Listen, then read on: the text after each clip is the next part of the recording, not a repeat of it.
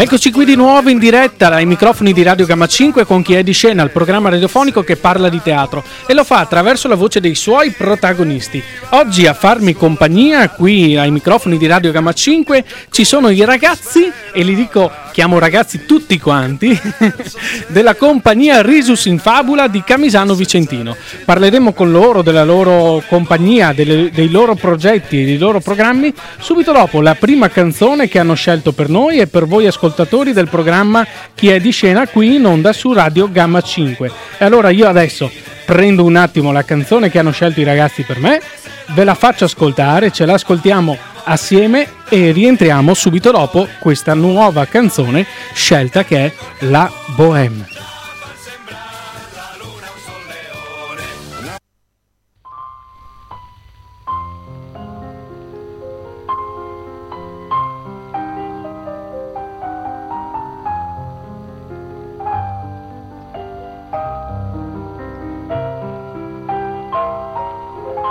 Io vi parlo di un tempo che in questo momento non ha più valore. Vi parlo di Montmartre, dei fiori di villa sbocciati alle finestre della nostra stanza, colma di speranza e di un grande amore. Pittore vuole dire poco da mangiare, ma lei non piange mai. La bohème, la bohème significava felicità. La bohème, la bohème era la nostra bella età. E nei caffè vicini eravamo qualcuno che aspettava la gloria dei poveri si sa ma a dir la verità ci credevamo tanto, tanto che una tela poi si trasformava in un pasto caldo e tutto senza un soldo intorno ad un camino l'inverno non c'è più. La bohème, la bohème vuol dire vivere così la bohème, la bohème, amare tutti e dire sì. Molto spesso accadeva che al mio cavalletto passavo la notte e disegnavo te che stavi lì per me per ore d'ore intere, poi alla mattina morti di stanchezza ci trovava il sole e scendevamo insieme tutti e due felici a bere un buon caffè. La bohème, la bohème, aver vent'anni insieme a lei. La bohème, la bohème, rivista proprio mai. Quando un giorno per caso mi trovo a passare davanti a una casa, la casa di Montmartre, non vedo più il lilla e tutto sembra triste sopra quella scala. Non passa più una tela, ora è tutto nuovo. Io sono un gran signore che muore di dolore e che non piange mai. La bohème, la bohème, sento una voce, penso a lei la bohème, la bohème, indietro non si torna mai.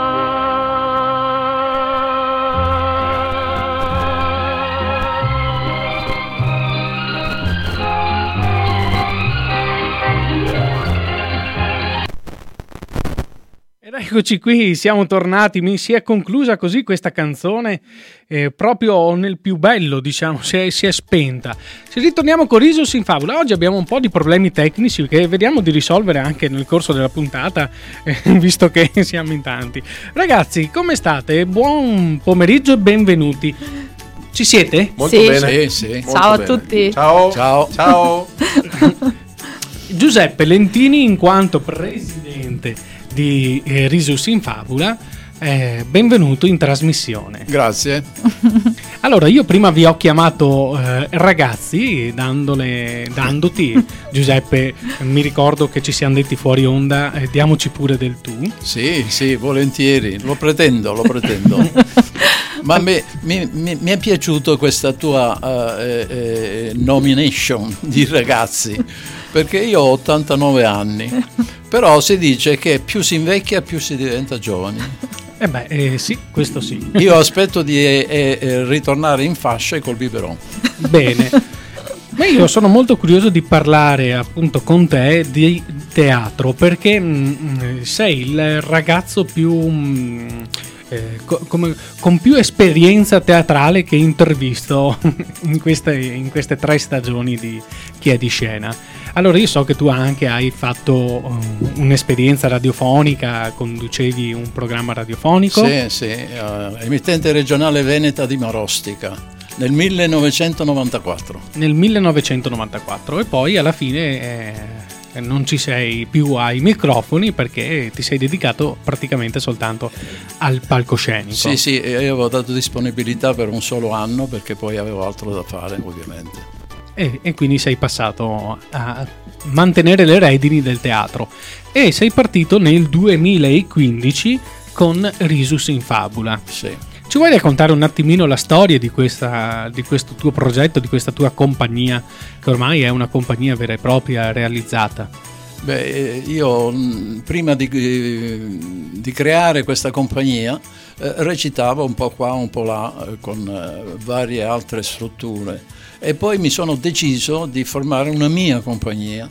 eh, preferendo eh, commedie e, e- e nella fattispecie commedie di campanile e così ho cominciato con una commedia di campanile che è stata un pochettino riadattata da me perché la commedia di campanile diciamo così aveva delle difficoltà bisognava adattarla alla nostra mentalità diciamo e, e io dico nostra anche se non sono veneto sono siciliano ma sono veneto di adozione e, e qui abbiamo cominciato e per un anno e mezzo abbiamo recitato con questa.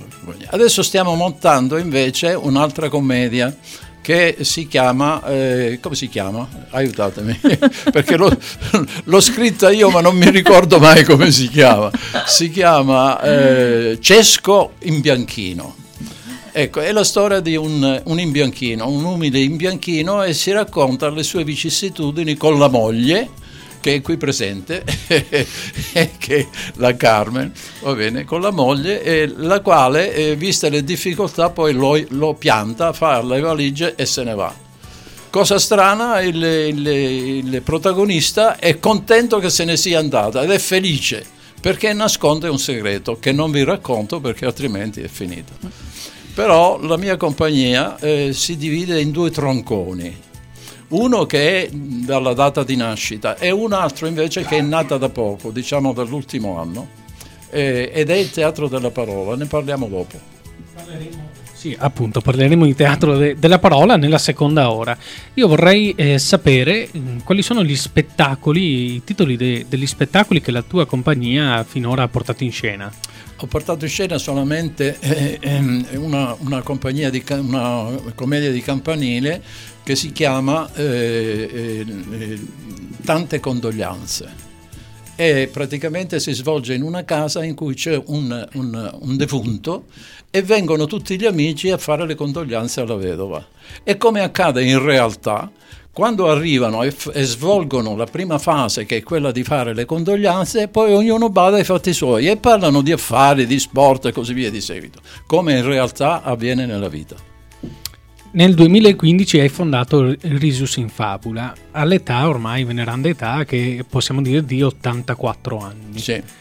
Eh, come mai ti è venuto in mente di dire no, aspetta, io adesso voglio partire con qualcosa di mio? Per- Sì, perché sì. adesso? Perché? Perché io mi ero dedicato non solo al teatro, ma soprattutto alla letteratura. Avevo scritto libri, romanzi, sono- scrivo narrativa e, e questo mi prendeva completamente. Dopodiché ho detto voglio dare il- la precedenza a, a del- a dei progetti che riguardano il teatro. Io ho ereditato il teatro, la passione per il teatro da mia madre, che era attrice di teatro. Ho imparato da lei. E poi eventualmente se ci sarà tempo ne parleremo qualche minuto perché questa è una cosa estremamente importante da diffondere. Dopo faremo un'intervista a quattro occhi Sì. tra me e te e parleremo Perfetto. proprio del tuo passato artistico. Magnifico. Io adesso appunto volevo sapere di, di questa compagnia. Nasce perché da una volontà tua di dire eh, no, è, è giunto il momento di mettermi in proprio. Avevi già avuto esperienze registiche? Eh, no, esperienze registiche no, Eh, però ti dirò che avendo una grande esperienza di recitazione, una grande esperienza di teatro sul palcoscenico, non è difficile poi fare passare eh, eh, diciamo così, l'attività e diventare e fare il regista. Perché ecco, la mia, la- eh, c'è da, da precisare questo, la mia compagnia teatrale è una scuola di teatro. Mm. E quindi io preferisco avere tutte persone che sono digiune di teatro e poterle forgiare come, come è, è secondo la scuola della mia mamma.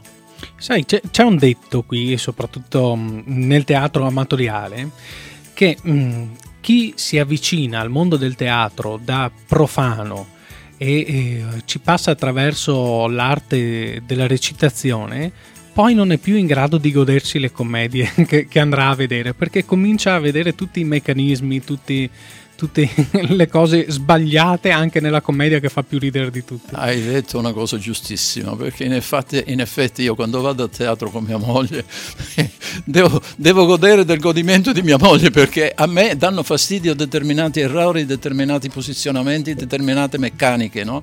e, e quindi sono un critico, non me le godo, salvo che non si tratti di compagnia di alto prestigio come come qualche volta mi è capitato di fare, per studiare più che altro dei grandi personaggi. Eh, Albertazzi. Albertazzi era un, un espertissimo del- della pausa. Le pause di Albertazzi erano un capolavoro e allora andavo a vedere Albertazzi esclusivamente per studiare le sue pause e così ogni, ogni grande attore ha delle particolarità che andrebbero studiate. ogni grande attore, ogni grande compagnia, ogni anche piccola compagnia possiamo dire, perché Sì. ci sono delle compagnie amatoriali che eh, la differenza da- dalle amatoriali a professionisti eh, è veramente minima, se non quasi insignificante questo, questo velo di differenza. E quindi eh, il consiglio che noi dai- di, di chi è di scena diamo sempre a chi ci ascolta da casa è quello di andate a teatro, andate sempre a teatro perché mm, eh, vi forgia. Non c'è niente da fare, il teatro vi costruisce un qualcosa che nemmeno voi pensavate di avere all'interno. E allora su queste, su queste piccole parole, su questo pensiero anche un po' profondo per noi che, che conosciamo, grazie intanto per, per le tue parole Giuseppe, ci sentiamo tra un po' con, con l'intervista diretta. Io adesso faccio partire il secondo pezzo che avete scelto per noi, che è un pezzo di Luca Carboni.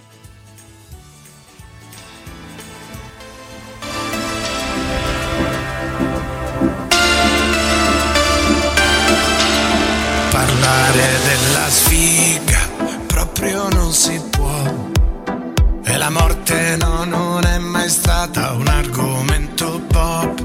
Rabbia e protesta non sono proprio il top. Il dolore e l'ingiustizia no, non brillano neanche un po'. Io ti dico lo so, oh, oh. ci ho provato ma no. oh, oh. I tempi sono duri per non avere il sorriso sul viso. Ma che caldo che oh, oh, oh. Dammi una bomba pop oh, oh. C'è la voglia di agosto che mi brucia nel petto, nel petto Tutti vogliono una grande festa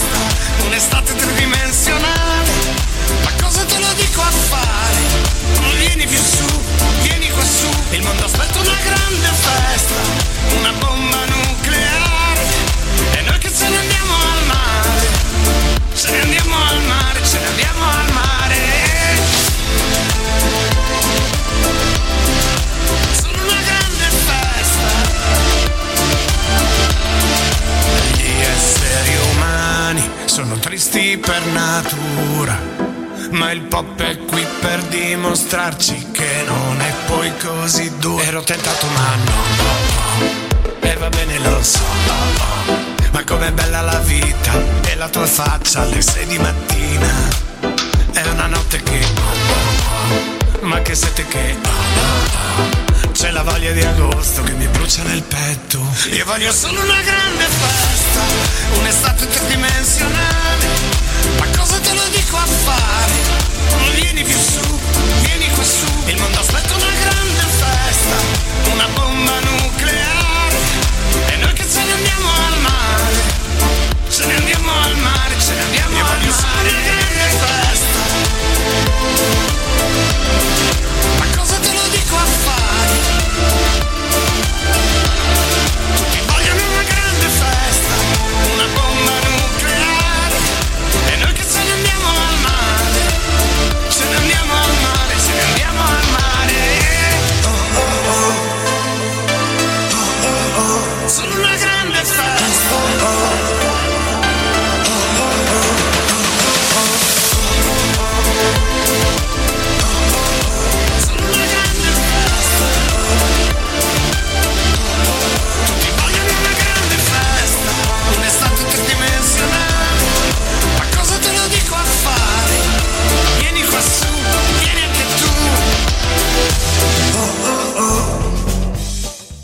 Ed eccoci qui di nuovo in diretta dai microfoni di Radio Gamma 5 questo è Chi è di scena, il programma radiofonico che parla di teatro lo fa attraverso la voce dei suoi protagonisti. Io a tenervi compagnia sono Daniele Pastori fino alle ore 19 qui con voi, ma non sono da solo perché sono insieme alla compagnia Risus in Fabula di Camisano Vicentino. Io adesso volevo sentire la voce di Giorgio Ometto. Ciao Giorgio. Ciao, Come stai? Avvicinati un po' al microfono per cortesia. molto bene, grazie. È Ciao arrivato il momento di fare una piccola intervista me e te. Ti va? Certo, certo. Allora, mh, tu mi raccontavi un po' la tua, la tua storia, la tua carriera artistica fuori dalla- dallo studio dove stiamo trasmettendo. La vuoi raccontare anche ai nostri ascoltatori di Radio Gamma 5? E ricordo ai nostri ascoltatori che se vogliono mandare qualche fare qualche domanda ai nostri ospiti qui in studio possono farlo attraverso l'SMS al numero 334 7102 672. Allora, Giorgio, quando hai incrociato per la prima volta nella tua strada il teatro? Nel 2013. Ho risposto giusto? Non lo so. Nel 2013, casualmente perché eh, mia sorella Martina è impegnata in campo teatrale da molto più tempo di me.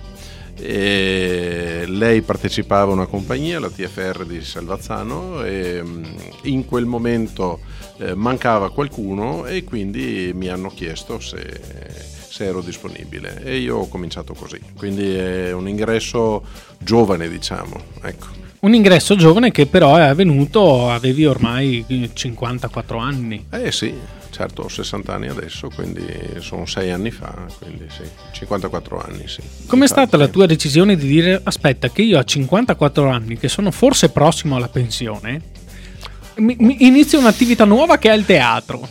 Perché è come un lavoro alla fine, ti sei accorto che è come un lavoro? Assolutamente, è un lavoro, è continuativo, è molto impegnativo, non bisogna mollare. E io ho iniziato effettivamente con una parte piccola, eh, però sai, all'inizio è tutto impegnativo, logicamente anche la piccola parte, perché si sa com'è, no? Insomma, bisogna impararla, bisogna imparare. Per me era tutto nuovo, per cui imparare non solo eh, quelli che sono i testi, ma anche i movimenti, l'interpretazione, un po' tutto, insomma, ecco. Quindi è stato un po' così. Perché? Ma eh, devo dire, in quel momento sì, era un momento un po' particolare, avevo bisogno di, di cose nuove, ecco. E, e quindi ho colto subito la palla al balzo. Mattina mi ha detto eh, Giorgio, sì, sì, sì, sì, gli ho detto guarda, io ci sono, ecco, ci sono e, e sono partito così, chiaramente con molto entusiasmo. E sono rimasto con questa compagnia per eh, un paio d'anni, poco più, Mm, un po' di più effettivamente. E abbiamo portato in scena un paio di commedie. Eh, mi sono divertito molto, devo dire. E poi per svariati motivi ci siamo fermati un momentino e eh, sentivi che comunque la voce del palcoscenico sì, era sì, talmente sì. forte che ti chiamava che... guarda quando tu sei arrivato a, a calcare il palco non smetti più assolutamente poi per me è stato molto terapeutico tra l'altro proprio su, cosa, su questa cosa su questa frase diciamo che eh, Giuseppe ci può dare conferma perché ha, ha, ormai è ancora un ragazzino, 89 anni, e è ancora attivo sul palcoscenico. Certo, eh. certo. infatti è così.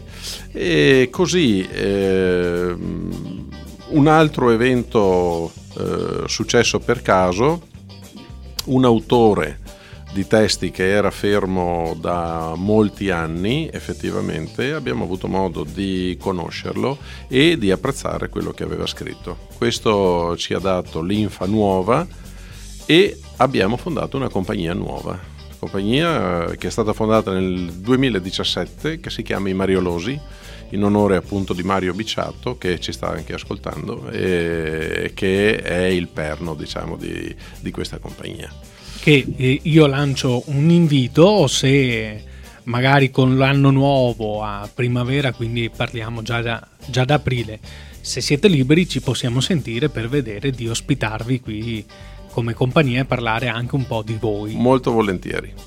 Però il, eh, il pezzo forte è arrivato nel 2016. Nel 2016 ci siamo conosciuti con Giuseppe Partecipavamo entrambi ad una trasmissione televisiva, durante, durante questa appunto abbiamo avuto modo di, di conoscerci. Eh, lui interpretava la parte di mio padre, molto, molto burbero, devo dire, molto un, un, ex militare. Aveva un figlio discolo. Ecco. Beh, diciamo che la parte dell'ex militare non gli viene difficile, giusto? No, assolutamente, proprio è la sua. è la sua e ci siamo conosciuti in quell'occasione. Siamo rimasti in contatto, dopo qualche mese lui mi chiama e mi dice Giorgio guarda che porto in scena questa cosa, vieni, vieni mi farebbe piacere se tu partecipassi e da lì a innamorarmi di quello che faceva e accettare subito su due piedi una collaborazione che continua tuttora è stato, è stato, è stato facile. È stato facile insomma. Poi eh, per me eh, Giuseppe è e, e, rimane un maestro eccezionale perché io sono autodidatta, non ho mai fatto scuole per quanto riguarda il teatro.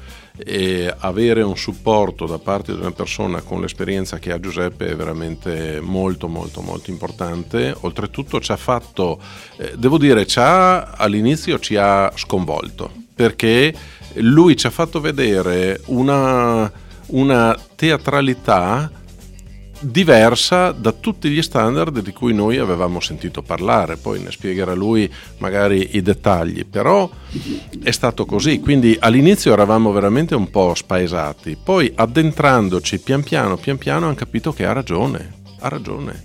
Effettivamente per noi si è aperta la luce, abbiamo visto le cose sotto un aspetto diverso, abbiamo cominciato a, a, ad, amare a, ad, ad amare ed odiare il teatro.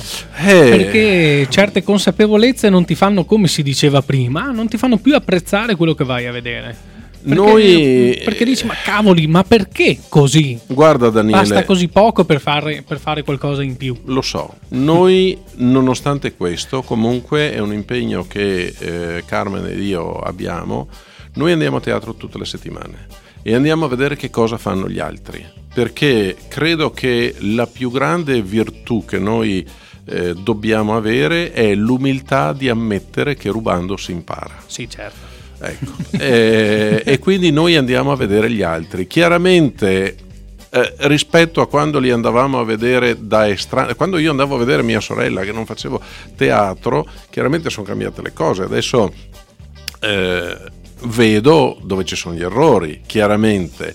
Però non è uno spunto di critica verso la compagnia, è un invito a vedere se io li commetto nella maniera altrettanto plateale ed è un invito a migliorare comunque noi. Resta il fatto che la collaborazione con Giuseppe ha portato una contaminazione e un miglioramento anche nella nostra compagnia, nella TFR. Noi abbiamo persone che eh, ci hanno visto prima e ci vedono poi, perché abbiamo comunque delle persone che ci seguono continuamente e ci dicono che che, che, si vede che qualcosa è cambiato. Quindi grazie Giuseppe ancora anche per questo. Ah, ecco. mi, hai, mi, hai, commosso. no. È arrivato un sms da parte di Angela che probabilmente conosco anch'io e che è amica e collega di Carmen. Ah. E dice che lei è davvero un'attrice nata. Riesce a trasmetterti una situazione molto bene anche nel lavoro quotidiano, anche usando l'esperienza della teatralità. Bravi Carmen e Giorgio. Grazie, grazie. Grazie Riccia. Io dico appunto a chi ci ascolta da casa che se volete mandare un messaggio, una domanda, una qualsiasi curiosità, il numero è sempre quello che è 334 7102 672 per i vostri sms. Allora, mm, chiudiamo un attimo anche questa tua intervista con te. E Giorgio, tu hai esordito in questa intervista dicendo io sono partito facendo una piccola parte, però io vorrei farti notare una cosa che forse non hai notato, che eh, sì, tu avevi il compito di impararti una piccola parte, ma di quella commedia ti ricordi tutte le parti. Assolutamente. Quindi non, non esiste mai una piccola parte. No. Perché di una canzone si impara tutta la canzone. È vero, è sempre e comunque, per vero. poterla poi eh, interpretare. Ti dirò di più che il fatto di eh, avere effettivamente una parte ridotta rispetto a quello che potevano essere eh, le altre eh, persone mi ha spinto a tirare fuori tutto. Perché l'applauso, la risata li volevo anch'io anche se avevo poche battute, anche se entravo in scena un paio di volte. E quindi veramente è stato molto bello questa cosa per me per capire che non è importante quanto tu partecipi effettivamente alla scena, l'importante è quello che tu riesci a trasmettere al pubblico. Ma come la vivi? esatto. Assolutamente. Giorgio, una domanda così, visto che sei ancora fresco e non, ancora, non sei ancora svezzato dal palcoscenico. Ti ricordi la tua prima emozione al primo, alla prima apertura di Sipario? sì, anche prima, anche prima, perché sai com'è, eh, sei emozionato, sei in scena, ti muovi, eh, salti da una parte all'altra, cerchi, hai sto copione sempre in mano, hai paura di non ricordarti le parti, eh, così. E nel contempo che cosa fai? Apri un po' il sipario e guardi fuori e quando cominci a vedere che la sala si riempie è una gioia, chiaramente, è una gioia perché tu stai per portare in scena quello a cui tieni da una parte, dall'altra eh, sei preoccupato per la tua riuscita ed è veramente un'emozione grande questa cosa, veramente. Io la ricordo con gioia e non la dimenticherò mai assolutamente. Quando hai iniziato, cosa ti aspettavi dal teatro? Questa è una bella domanda, eh? Questa è, una, è veramente una bella domanda. Che cosa mi aspettavo? In quel momento non avevo aspettative. Eh, non avevo aspettative perché ero in un momento un po' particolare. Quindi ho affrontato questa cosa dicendo ok, eh, era tanto che ci volevo provare, lo faccio e cercherò di eh, riuscire al meglio per quello che... Vediamo cosa ne esce. Vediamo cosa ne esce, esattamente.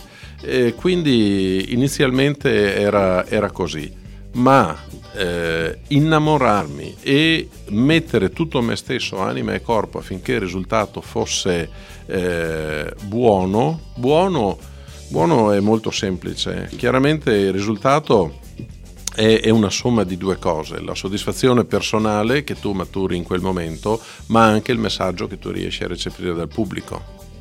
Eh, quando, pub- quando tu porti in scena una, una, una, commedia brillante e vedi che il pubblico ride alle tue battute, eh, ti applaude addirittura quando sei in scena, eccetera, questo è un messaggio che ti arriva, questo è un messaggio importante, vuol dire che sono sulla strada giusta e questo ti dà una forza veramente grande per, eh, per andare avanti e dire ok, allora la prima boa l'ho superata e adesso voglio andare di là dall'oceano. Va bene Giorgio, grazie per Grazie, questa intervista grazie, che, grazie. che ci hai concesso, che hai concesso i microfoni di chi è di scena qui su Radio Gamma 5 Grazie. e ai nostri eh, radioascoltatori. Grazie a voi. Così si dice alla Mike, buongiorno, eh, amici ascoltatori. E io faccio partire la prossima canzone che avete scelto per noi e per chi ci ascolta da casa per questa trasmissione e poi parleremo con la signora del gruppo che è qui e che sta ridendo a tutte le nostre battute. Allora io vi lascio alla prossima canzone che è La donna cannone.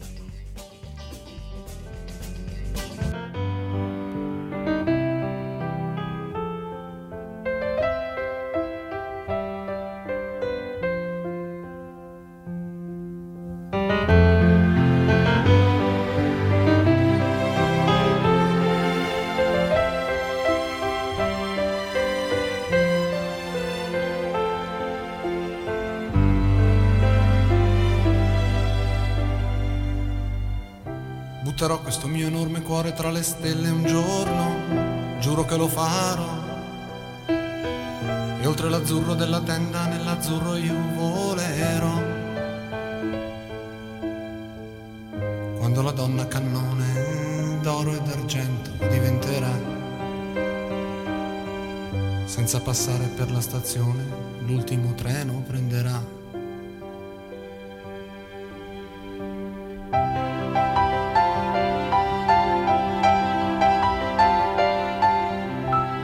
Faccia ai maligni ai superbi il mio nome scintillerà.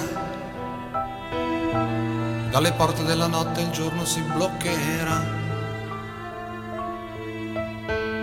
Un applauso del pubblico pagante lo sottolineerà.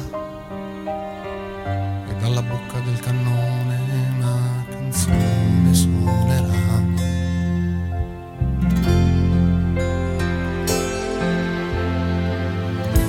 Le mani amore per le mani ti prenderò. E senza dire parole nel mio cuore ti porterò. E non avrò paura se non sarò bella come dici tu. Ma voleremo in cielo in carne e ossa non torneremo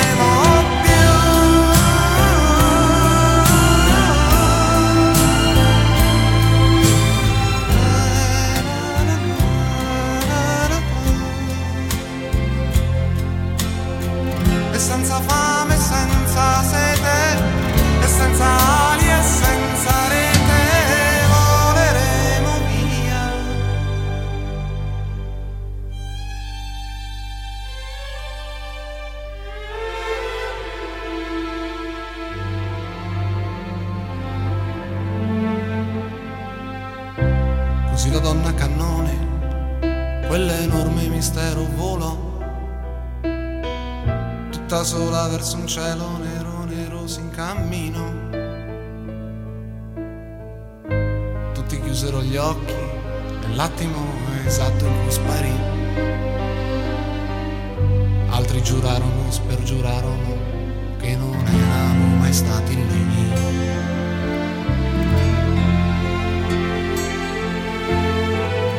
con le mani amore con le mani ti prenderò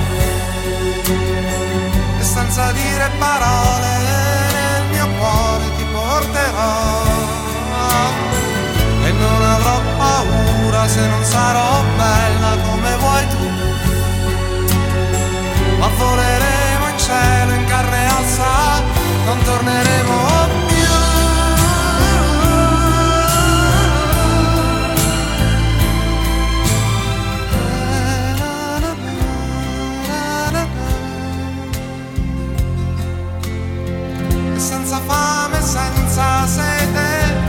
since I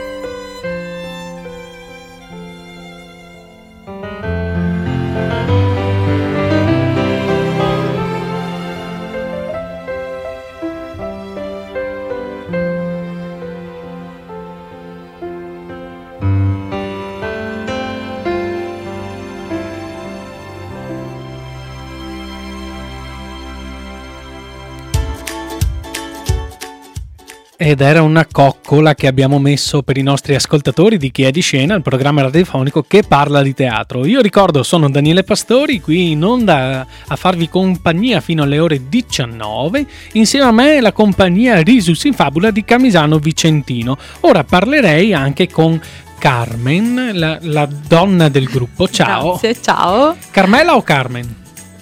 Eh, il mio nome è Carmela, ma mi chiamano tutti Car- Carmen. Poi allora alla ti, fine. ti chiameremo anche noi Carmen. Perfetto, grazie. Eh, io vorrei chiederti della tua carriera artistica, che è un po' simile Sì. a quella eh, di Giorgio che abbiamo Sì. sentito poco fa. Sì. Nasce nello stesso anno, nella Nasce. stessa compagnia, Per- nello stesso percorso. Perché insieme? Ma perché siamo coppia e Ah! quindi appunto stiamo condividendo diciamo appunto anche questo percorso insieme con gli alti e bassi. cioè, quindi Allora, io lo chiedo a te mh, perché in qualità di donna sei eh, colei Mm. che tiene le redini della, della famiglia. Com'è conciliare la famiglia personale con la famiglia teatrale? eh, Soprattutto recitare poi col tuo compagno. eh. Eh, ti dicevo prima, alti e bassi, perché comunque a volte non è semplice, cioè nel senso che comunque eh, alla fine ehm, è comunque un gruppo, cioè quindi devi conciliare sia appunto la vita familiare e la vita appunto anche all'interno del, ehm, del- del- del gruppo, anche della compagnia e a volte devi anche mediare, soprattutto mediare. E portarti a casa le incazzature del tuo compagno e cercare di farle sbollire poi. eh. Appunto. Perché sennò... Ascoltami, il tuo ruolo è solo quello di attrice all'interno della compagnia oppure hai anche qualche altro ruolo? No, la sfida più grande devo dire che fino ad ora è quella appunto che mm, mm, sto portando avanti con Giuseppe, cioè nel senso che lui, come diceva prima, ehm, mi ha dato questo ruolo all'interno della commedia che stiamo, ehm, che stiamo diciamo appunto portando avanti, dove mi ha chiesto di recitare in Veneto. Eh, sì, no, ma sento che Eh, e quindi con le Ti- mie ti viene- origini ti- ti viene- siciliane ti viene molto cioè, facile. diventa appunto semplice e quindi È brava anche in Veneto, eh. Eh, beh, immagino. imma- bisogna, bisogna riconoscerlo. Beh, ehm, come si diceva poco fa fuori onda, mentre ehm, tu non hai sentito questo discorso perché ti stavi coccolando con la donna cannone, mentre noi stavamo parlando di un testo di Goldoni che è scritto in veneziano del Settecento, che ormai si può anche definire una lingua eh, completamente diversa da- da- dal dialetto che si parla ora. E quindi portare in scena eh, una commedia Mm. con un eh, dialetto diverso è come recitare in un'altra lingua. eh sì. Ecco. Ehm, Ci è arrivato un messaggio, scusate, mi sono incantato perché è arrivato un messaggio da parte di Omar. Eh. Ehm, ha chiesto se, se avreste qualcosa di Luigi Nono. Grazie, sentite Omar. Non lo so perché sia arrivato così. Comunque, Omar, eh, dalla faccia dei nostri, dei nostri ospiti non hanno niente di Luigi Nono. Eh? no, non sapevo. Neanche parenti. Neanche parenti. Così, in amicizia. Allora, scusami Carmen, Sì, ehm, anche tu sei inciampata nel teatro come, eh, come è successo poi a Giorgio? O, Ass- a- o la tua è stata una scelta, quella di avvicinarti, una scelta spontanea più che spintanea?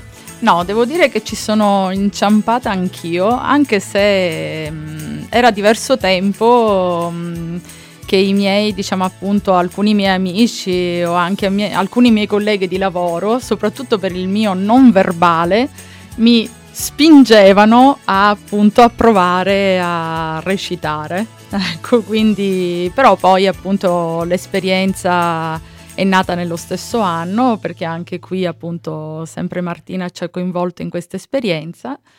E poi siamo passati appunto all'esperienza dei Mariolosi e siamo approdati che stiamo continuando a portare avanti. E adesso appunto dal 2017 comunque collaboriamo appunto con Giuseppe nella sua compagnia portando avanti appunto la commedia che lui citava prima. E da poco eh, abbiamo iniziato anche l'esperienza del teatro della parola, che è un'esperienza completamente diversa e poi appunto ne, ne parlerà Giuseppe dopo. Io vorrei ehm, chiederti una cosa. Prima ho chiesto a Giorgio qual era la sua emozione, se se la ricorda all'apertura del primo sipario. Mhm.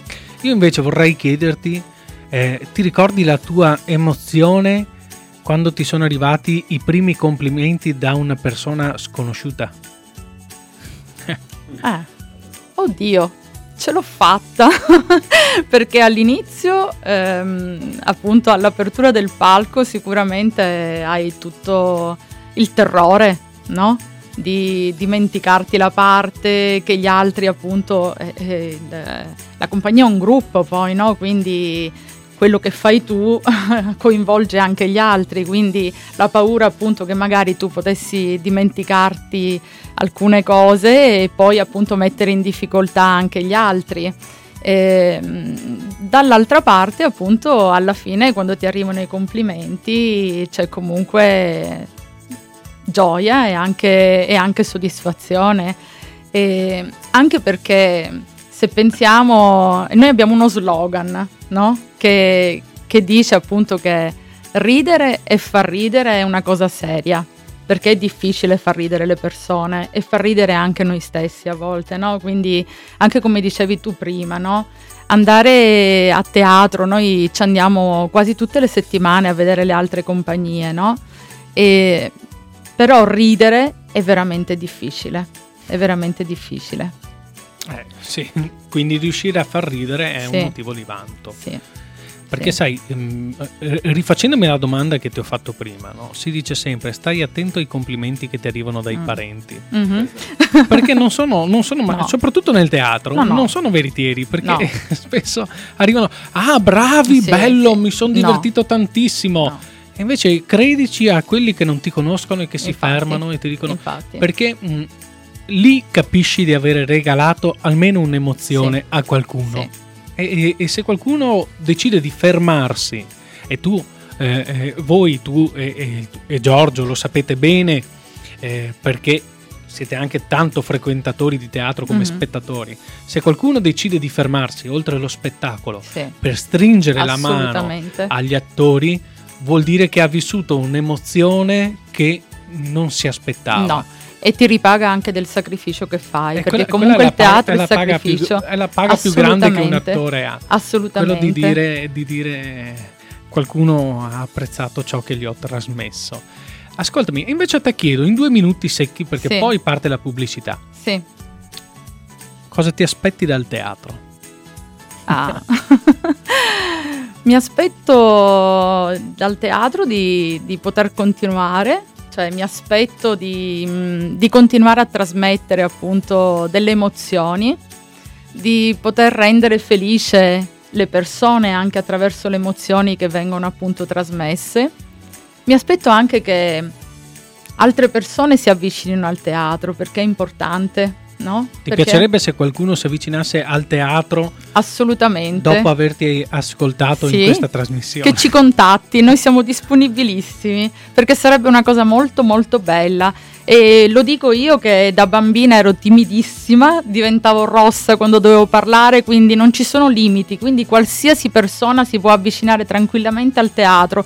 Io non avrei mai immaginato di arrivare a questo punto di, di quando si apre un sipario e ti trovi 400, 600 persone davanti, eh? per me appunto è fantastico e quindi ehm, invito tutti ad avvicinarsi diciamo appunto al, al teatro. 27 secondi per dare un consiglio a chi si vuole avvicinare al teatro. Pronta? Provateci, contattateci, provateci e contattateci che vi aspettiamo e ci siamo. Bene, allora 15 secondi ci separano dalla pubblicità, quindi anch'io dico a chi ci sta ascoltando non abbiate paura perché il teatro vi aiuterà, il teatro è terapeutico. Quindi andate sì. e fate teatro. Teatro.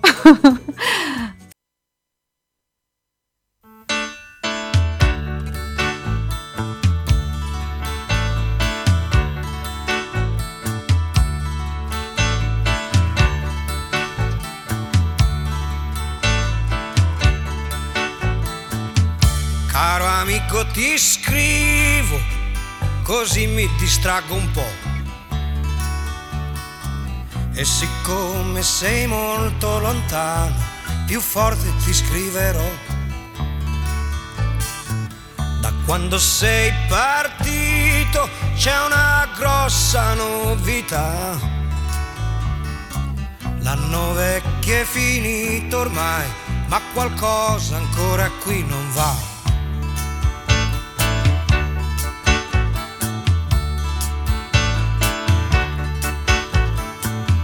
Si esce poco la sera, compreso quando è festa. E c'è chi ha messo dei sacchi di sabbia vicino alla finestra. E si sta senza parlare per intere settimane. E a quelli che hanno niente da dire del tempo ne Ma la televisione ha detto che il nuovo anno porterà una trasformazione, tutti quanti stiamo già aspettando. Sarà tre volte Natale e festa tutto il giorno. Ogni Cristo scenderà dalla croce, anche gli uccelli faranno sarà da mangiare e luce tutto l'anno. Anche i muti potranno parlare mentre i sordi già lo fanno. E si farà l'amore, ognuno come gli va. Anche i preti potranno sposarsi, ma soltanto a una certa senza grandi disturbi qualcuno sparirà. Saranno forse troppo furbi e i cretini di ogni età.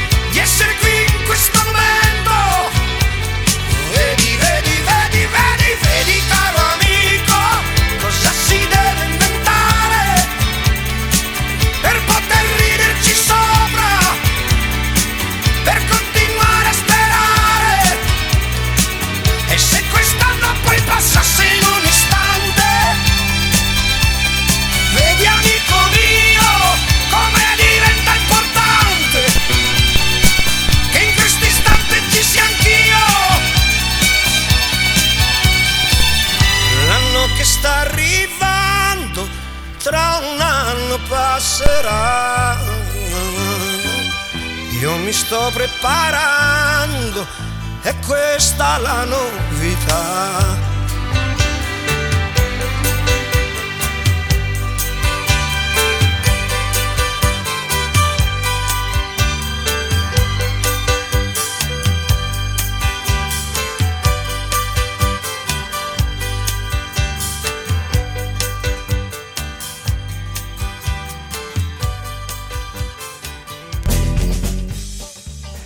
L'anno che verrà. Questa bellissima canzone è una poesia scritta da Lucio Dalla, che Lucio Dalla è uno dei cantautori italiani che ha scritto soltanto poesie e poi ci ha messo anche una musica e che anche se prendiamo la musica da sola è una poesia. Ragazzi, eh, ci state regalando un sacco di coccole in questa trasmissione a chi ci sta ascoltando, che ricordo essere Chi è di scena, il programma radiofonico che parla di teatro e lo fa attraverso la voce dei suoi protagonisti. Oggi con me ci sono i ragazzi della compagnia Risus in Fabula adesso io vorrei parlare con il ragazzo più ragazzo di tutti, che è Giuseppe. Ciao Dove- Giuseppe. do- do- dov'è questo ragazzo? Dove- è andato? ideatore di questa compagnia, eh, eh, ha dato i Natali a Risus in Fabula nel 2015 per, eh, perché ha deciso che era il momento giusto di, di fare un qualcosa di completamente suo. Giuseppe, ti ricordi quando hai iniziato a fare teatro? Ah sì, nonostante siano passati tanti anni, mi ricordo perfettamente. la mia prima esperienza, avevo otto anni, ho fatto il teatro, eh, perché rido, adesso ve lo spiego, ho fatto teatro eh, alla scuola elementare, dove io facevo il primo attore e dovevo eh, cantare una canzoncina che era una, una cosa veramente scema, insomma, come, come le canzoncine che, che si insegnano ai bambini e non mi sono mai tolto dai piedi un mio fratello che mi prendeva sempre in giro per questa canzoncina. Era una specie di zoom papà, zoom papà, una cosa così, insomma, no? ecco. Però il battesimo del, del teatro eh, l'ho avuto mo- molti anni dopo. Eh, io, come vi ho detto, ho imparato dalla mamma. E il battesimo però l'ho avuto durante la guerra a Villa del Conte dove approda- è approdata fam- una famiglia teatrante di quelli, di quelli, che andavano in giro col carrozzone, come si succedeva una volta, ed era la famiglia Zamperla. La famiglia Zamperla si componeva di padre, madre e tre figli due dei quali erano in, età eh, diciamo così, da poter recitare, un'altra invece era piccolina. Ecco, però gli mancavano degli attori e, e hanno eh, eh, eh adocchiato nel paese quelli che, che, erano studenti e potevano eventualmente andare bene per loro. E hanno preso me e un altro ragazzo di Treviso che era sfollato lì in quel paese. Solo che questo ragazzo di Treviso era un bastone di scopa, insomma, era impossibile eh, ridurlo a condizioni di, di, di teatrante. Ecco, a me invece eh, hanno trovato in me il, la, il terreno fertile perché eh, mi dovevano insegnare fino a un certo punto, insomma. Allora mi hanno tenuto per un anno e mezzo. Ho recitato con loro eh, a Villa del Conte ogni giovedì, eh, sì, mi pare che fosse ogni giovedì e, e il sabato c'era il varietà, ecco, due, due volte alla settimana. E poi finita la guerra li ho seguiti per sei mesi finché sono rimasto al nord, eh, eh, a Santa Giustina in Colle e in un altro paese lì vicino, non mi ricordo. Però questo mi ha fatto ricordare, ed era una, un ricordo molto romantico, perché mia madre mi raccontava Dice, vedi, io discendo da una famiglia di teatranti, la più antica famiglia di teatranti che ci sia mai stata in Italia, che si ricorda del 1800 e qualcosa. Ed erano i Lelio. I Lelio eh, andavano col carrozzone e quindi era un pochettino un patrimonio della storia di famiglia, quello che stavo vivendo con gli Zamperla. Con gli Zamperla ho imparato molte cose che da mia madre non sapevo perché con mia madre ho avuto diciamo così, un insegnamento in casa, in famiglia, eh, mentre con gli Zamperla andavo sul palcoscenico e, e dovevo fare le prove sul carrozzone e tutte queste cose qui era il teatro vero, crudo, insomma, quello, quello, che si calpesta con i piedi sul legno del palcoscenico, che è una cosa bellissima. Il profumo del legno del palcoscenico è una cosa che ti incanta è una, è una specie di droga, no? Tu quando entri in un teatro vorresti essere sul palcoscenico, non come, come pubblico. Eh, ecco, eh, quindi la mia prima esperienza eh, vera e propria è stata quella. Noi ci siamo trovati a Villa del Conte eh, casualmente, eh, diciamo così, venivamo dalla Sicilia, da Agrigento, e Agrigento stata, c'è stato lo sbarco e noi era, eravamo già scappati, eravamo già andati via eh, più, più, che altro non scappati per la paura perché gli altri sono rimasti lì, ma perché il mio babbo eh, che faceva l'avvocato doveva, doveva, curarsi gli occhi e in Sicilia non arrivavano non solo le merci commestibili, i vestiti e così via di seguito, ma non arrivavano neanche gli specialisti, non venivano più in Sicilia.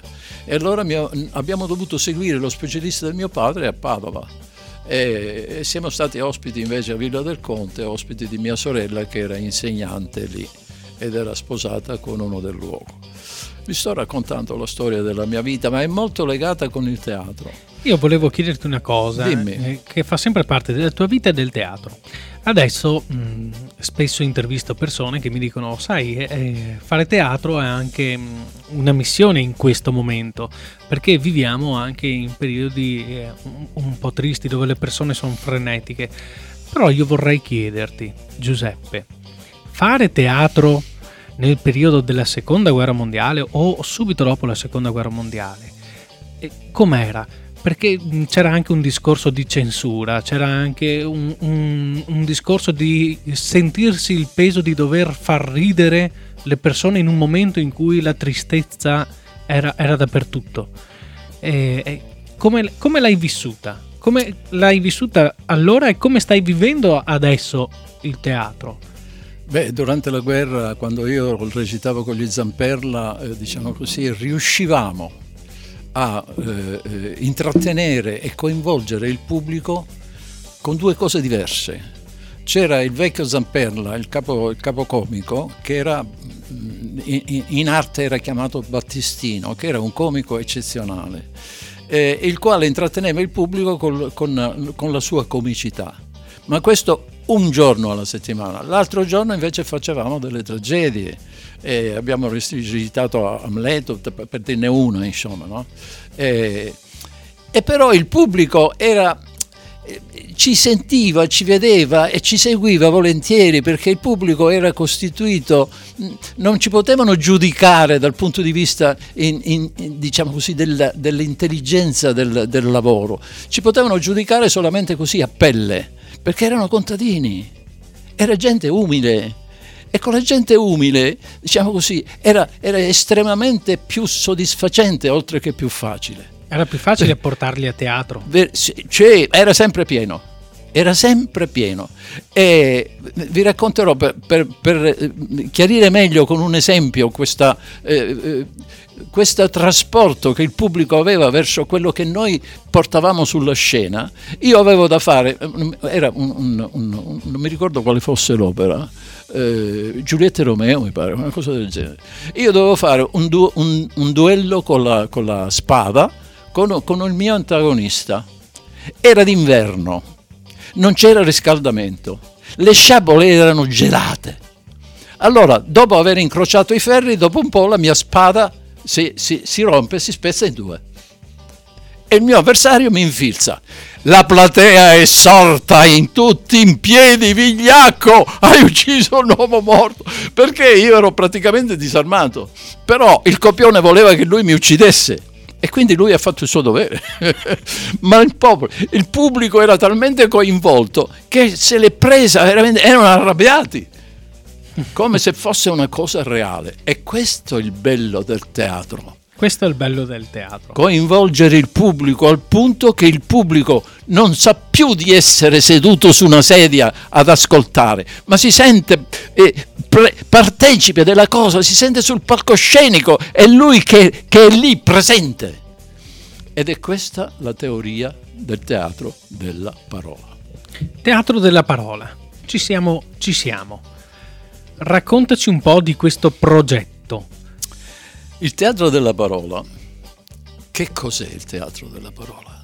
Io prima di cominciare, quando, quando facciamo eh, il, lo spettacolo che si chiama Spettacolando insieme, che sfrutta il teatro della parola, spiego che cos'è il teatro della parola. Il teatro della parola è una magia. Perché è una magia?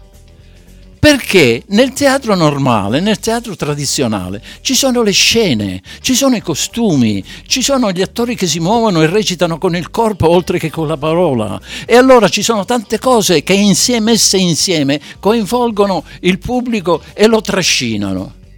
Nel teatro della parola tutto questo non c'è non ci sono scene, non ci sono costumi, gli attori non si muovono, sono impalati davanti a un legio perché recitano, eh, diciamo così, la parola recitare mi dà fastidio, perché si esprimono leggendo, interpretando quello che leggono. Allora è difficile, è molto più difficile coinvolgere il pubblico. E allora il pubblico cosa deve fare? Noi dobbiamo essere tanto bravi da con la parola, semplicemente con la parola, far sì che il pubblico nella propria mente, nella propria fantasia, nella propria immaginazione veda tutto quello che non c'è. E non è, non è mica facile.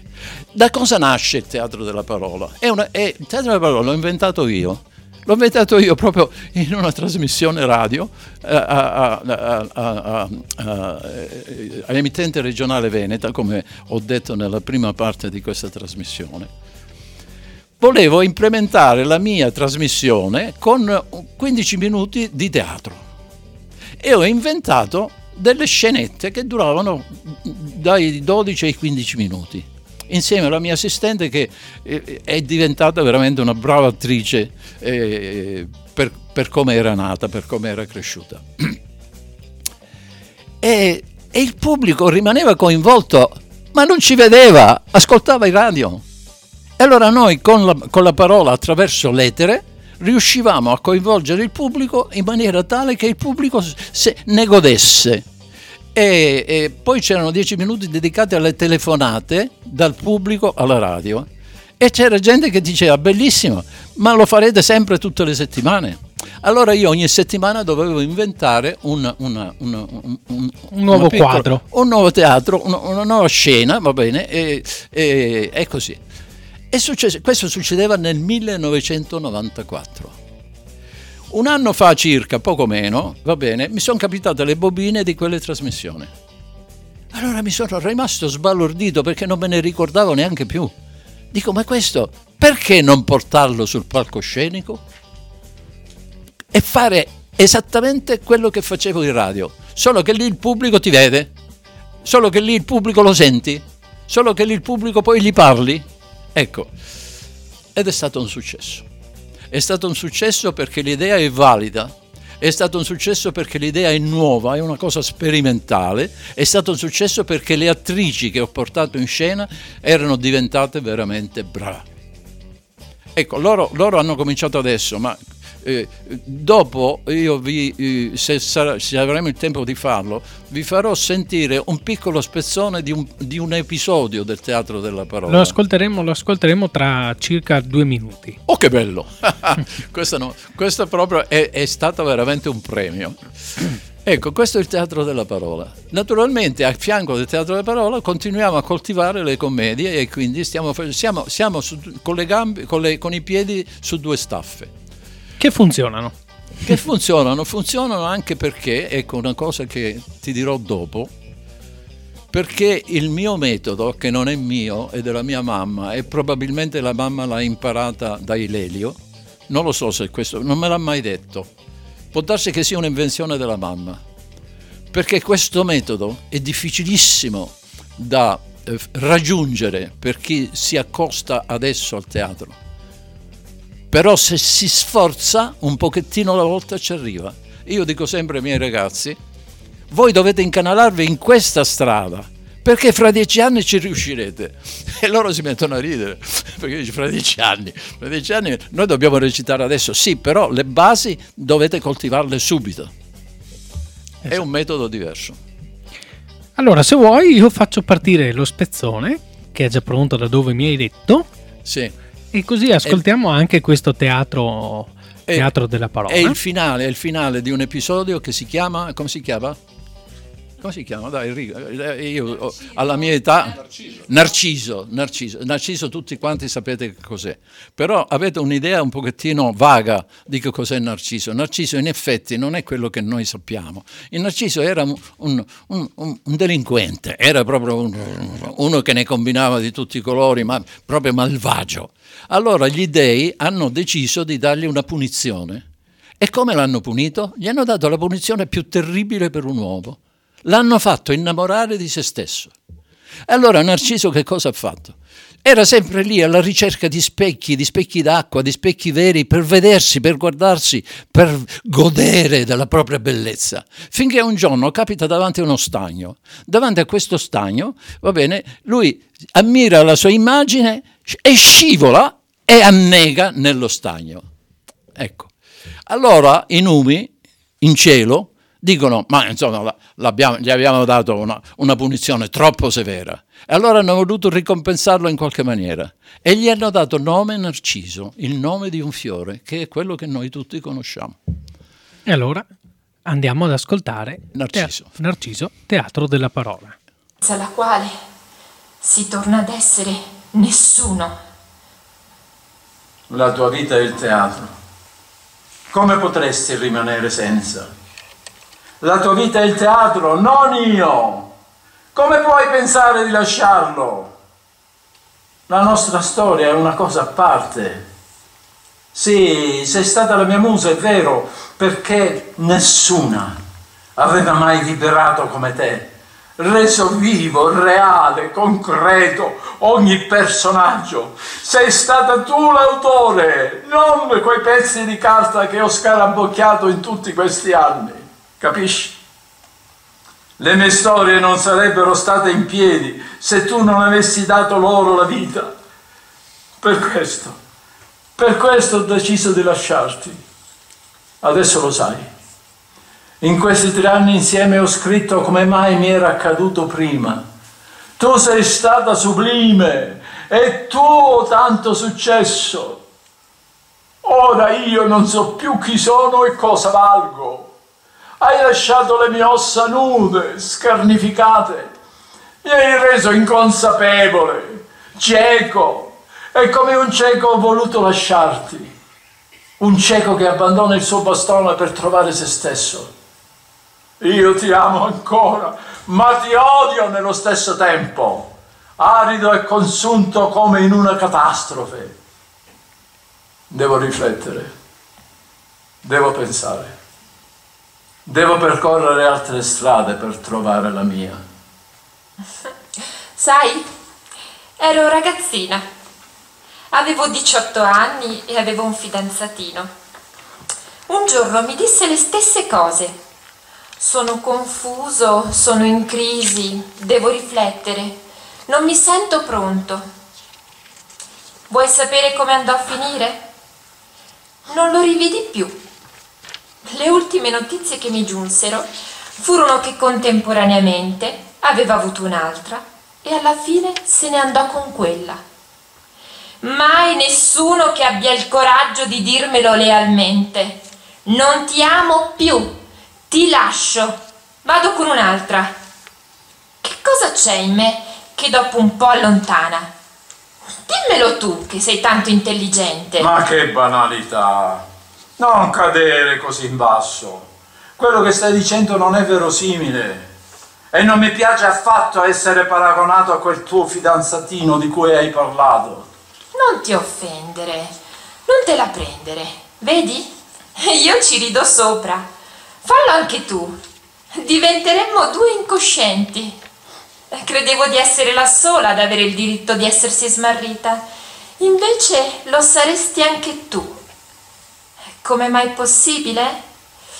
Un genio come te ridotto a non sapere se vale o no.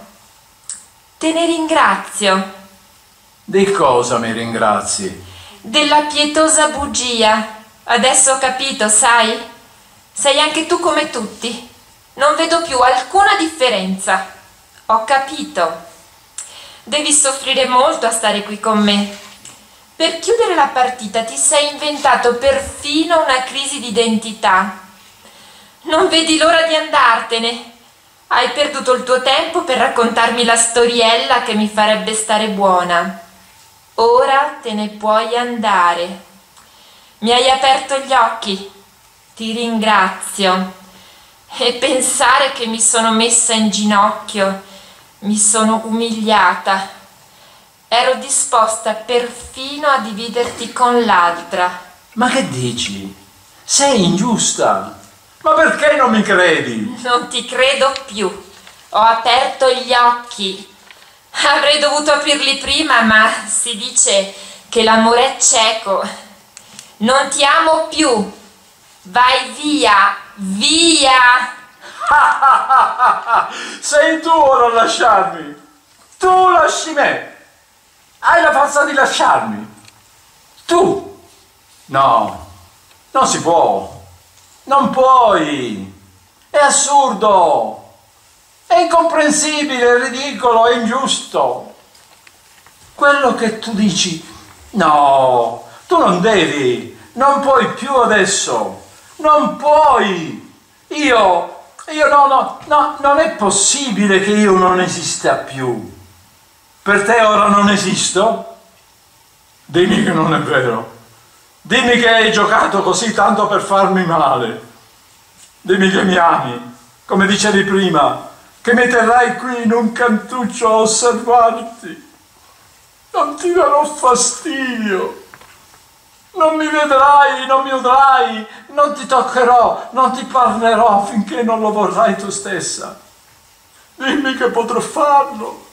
Dimmelo, parla, mio Dio, Dio che non esisti, che per me non sei mai esistito, nonostante tutto quello che mi hai dato. Adesso aiutami, perché divento pazzo, dico cose che non penso, che mi aiuta, che può aiutarmi. Non udite che sento cose che non sono mai state udite. Perché le dico? Sono davvero pazzo! No, tu non sei pazzo! Pensami anche tu tra le braccia di un altro uomo! Pensami mentre mi accarezza, mentre io lo bacio e mentre lo bacio divento sua! Stai cominciando a soffrire finalmente!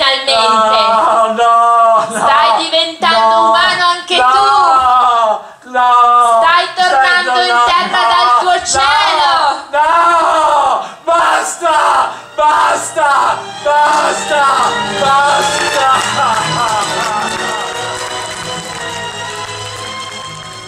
Teatro della parola, abbiamo appena ascoltato questo ultimo pezzo di Narciso, interpretato appunto da Giuseppe Lentini insieme a chi? Chi- con chi eri? E insieme a un'attrice che non ho più, eh, quindi non è il caso neanche di citarla. Ah, ok. Non volevo portarti in, in questo imbarazzo. Sì, sono molto imbarazzato quando si parla di lei perché era diventata veramente brava. Bisognerebbe ascoltare tutti quanti gli episodi che lei ha interpretato per capirlo. E qui io introdurrei quel famoso segreto della recitazione. Nella mia compagnia c'è un motto, questo per facilitare e invogliare gli altri. Il motto è il teatro si impara facendolo. Quindi non bisogna studiarlo, si deve cominciare a farlo come ho fatto io da bambino, come facevano tutti Lelio e tutti i, i- i- diciamo così, tutti quegli attori che andavano con i carrozzoni, che cominciavano a far recitare i bambini che avevano ancora solo 4-5 anni. È lì che si impara. Io ho, provato a fare una scuola di recitazione, a frequentarla, per capire come gli altri fanno. E ho capito che gli altri sbagliano. Cosa mi ha insegnato mia madre? Mia madre mi ha insegnato una cosa estremamente semplice, ma estremamente difficile. Mi ha detto, se tu frequenti una scuola di recitazione, ti insegnano a studiare il personaggio. E poi ti dicono la classica frase, devi entrare nel personaggio. Ma è sbagliato. Bisogna fare esattamente il contrario. Bisogna studiare il personaggio, capirlo in tutte, in tutte le sue sfaccettature, farselo diventare vicino, farselo diventare amico, imparare ad amarlo e quando veramente lo si ama, a quel punto è il personaggio che entra dentro di noi e da quel momento sul palcoscenico non sarai tu attore a recitare, sarai il personaggio a farlo, usufruendo del tuo corpo e della tua parola. Questo è una cosa che sembra una stupidaggine e in realtà è la chiave di volta di tutto. E me ne hanno dato una testimonianza questi due miei gra- graditissimi attori perché hanno afferrato questo concetto e hanno cominciato ad assaporarlo. Anche se io gli ho predetto che è difficile arrivarci. Io ci sono arrivato che avevo 40 anni. Per inciso dirò che io non ho mai vissuto di teatro, ancora adesso non vivo di teatro. La mia è una missione che io cerco di compiere per trasmettere agli altri quello che io so e quello che io posso spartire con loro. Ma io, eh, io in vita mia ho vissuto di altro perché io ero- sono laureato e facevo il, il- il- consulente, il consulente eh, eh, aziendale ed ero esperto in strategie di marketing. Cioè dire, eh, inventavo il mercato per chi dove- aveva bisogno di, di- di un mercato nuovo o, di- o si, o si prospettava per la prima volta sul mercato. Ecco. È- ed è un'attività estremamente creativa che sta insieme con il teatro. Perché in pratica io creavo la scenografia per un'azienda nuova o per un'azienda che aveva bisogno di lanciare un prodotto nuovo, per un'azienda che aveva i problemi di questo genere. Ecco, e ho, avuto, ho lavorato per moltissimi anni perché il mio studio l'ho aperto, l'ho aperto nel 1955-56. E poi, e poi, è successa una questione familiare per cui ho dovuto cambiare città, eh, chiudere lo studio e ho fatto il freelance attraverso molte amicizie ho continuato ad avere molti clienti, non volevo mai averne più di due, massimo, massimo tre contemporaneamente, perché non riuscivo a concentrarmi come dovevo concentrarmi per arrivare al risultato. Ecco, io questo ho fatto, ho, intramezzato questa attività con l'attività teatrale e la, e la letteratura. E infatti, mh, dunque, eh, Ecco, eh, eh, la mia seconda esperienza è stata eh, quando mia madre, quando siamo tornati in Sicilia finita la guerra, che mia madre ha ricostituito una compagnia e, e mi ha dato una parte e, e ho recitato con lei, è stata l'unica volta che ho recitato con lei. Ho recitato con lei a Palermo. E, e, poi, e, poi, sono stato così allo stato brado. Eh, prendendo... Ho frequentato una bellissima scuola dove ho recitato alcuni film, perché io ho fatto anche dei film. E, ed era Bassano del Grappa, Ipotesi Cinema, creata da, da Olmi, dove si insegnava eh, eh non recitazione, ma si, si insegnava tecnica del, mm, della macchina da presa, eh, eh, regia, eh, sceneggiatura e così via. E io sono capitato lì per caso e, e sono, sono, entrato, era un ambiente molto ospitale e mi hanno preso in simpatia e mi hanno consentito di assistere alle, alle lezioni del, del, di Olmi.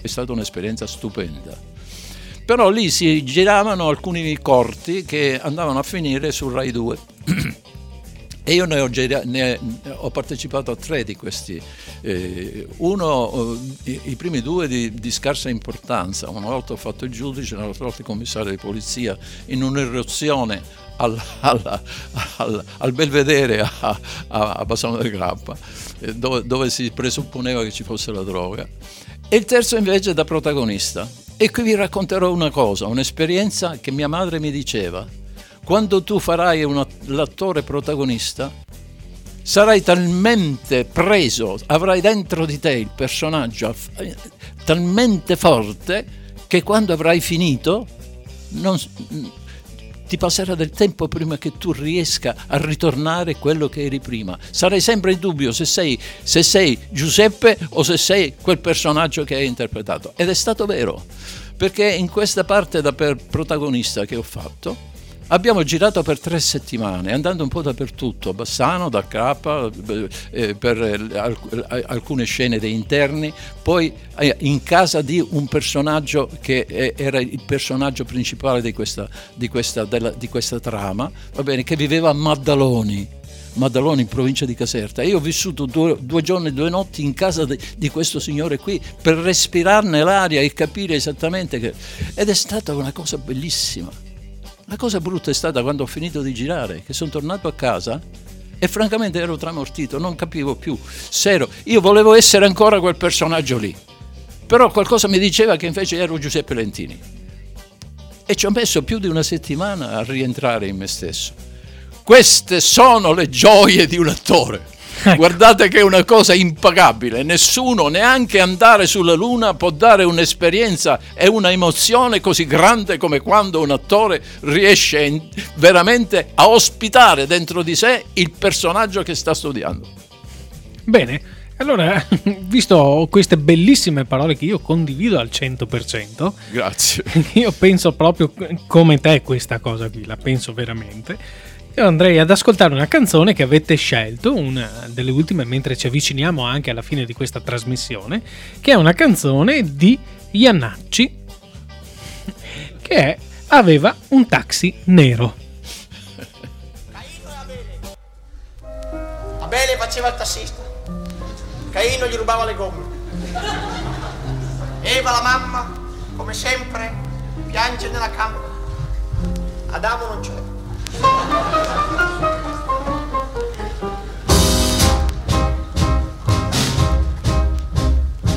Aveva un taxi nero che andava col metano con una riga verde allo chassis.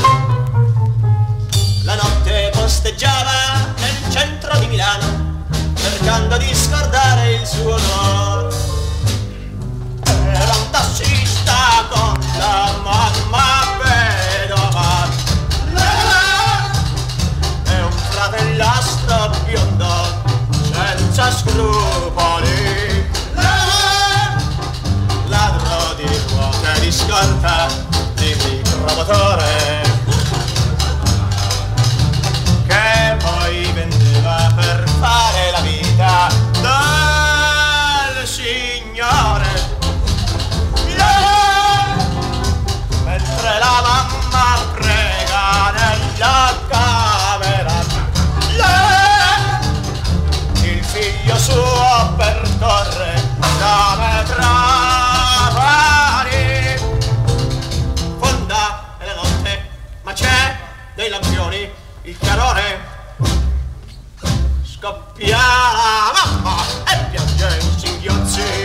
il motore. Il suo fratellastro passò con una donna dentro il suo taxi con lei. Ma mentre l'auto andava, lui gli rubò una gomma, fingendo di parlare dell'amore. Era una gomma bianca molto elastica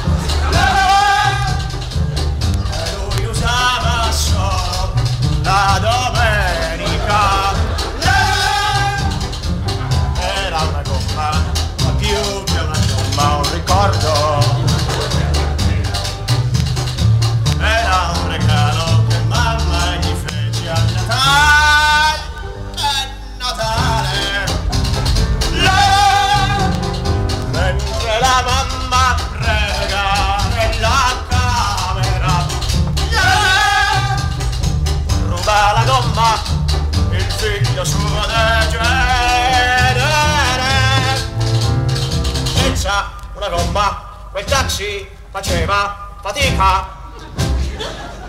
Era in discesa eppure sembrava in salita.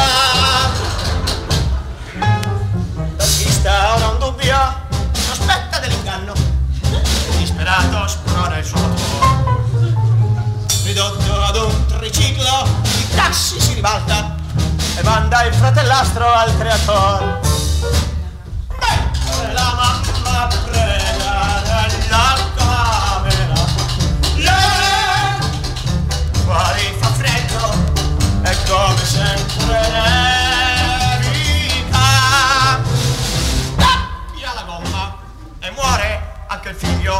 figlio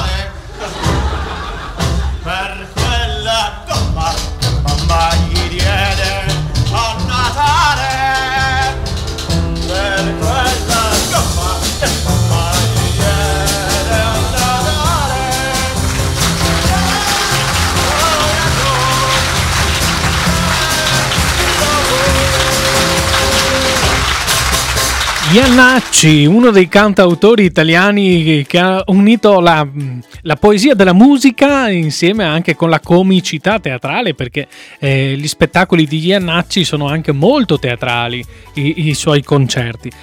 Allora ragazzi, ci stiamo avvicinando ormai al finale di questa trasmissione. Ehm, progetti per il futuro. Il futuro di Risus in Fabula.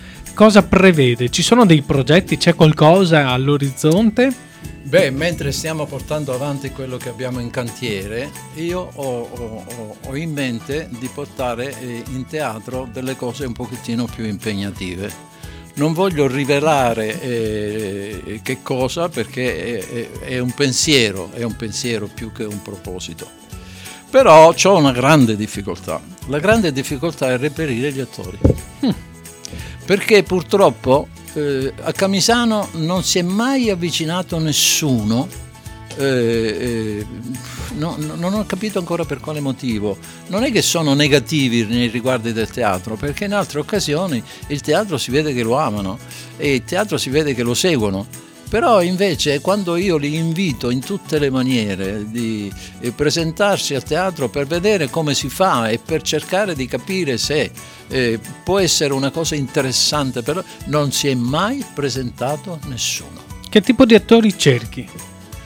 Beh, ne ho di tutti i colori di attori che cerco. Ho- ho, eh, eh, gente vergine, gente che non si è mai accostata al teatro. Anzi, quando mi dicono io sono timida, ma guarda che se, c'è un sistema per vincere la timidezza è proprio quello di recitare. I migliori attori sono le persone timide. Sì, ma è così. Eh, lo- In sì. realtà è così.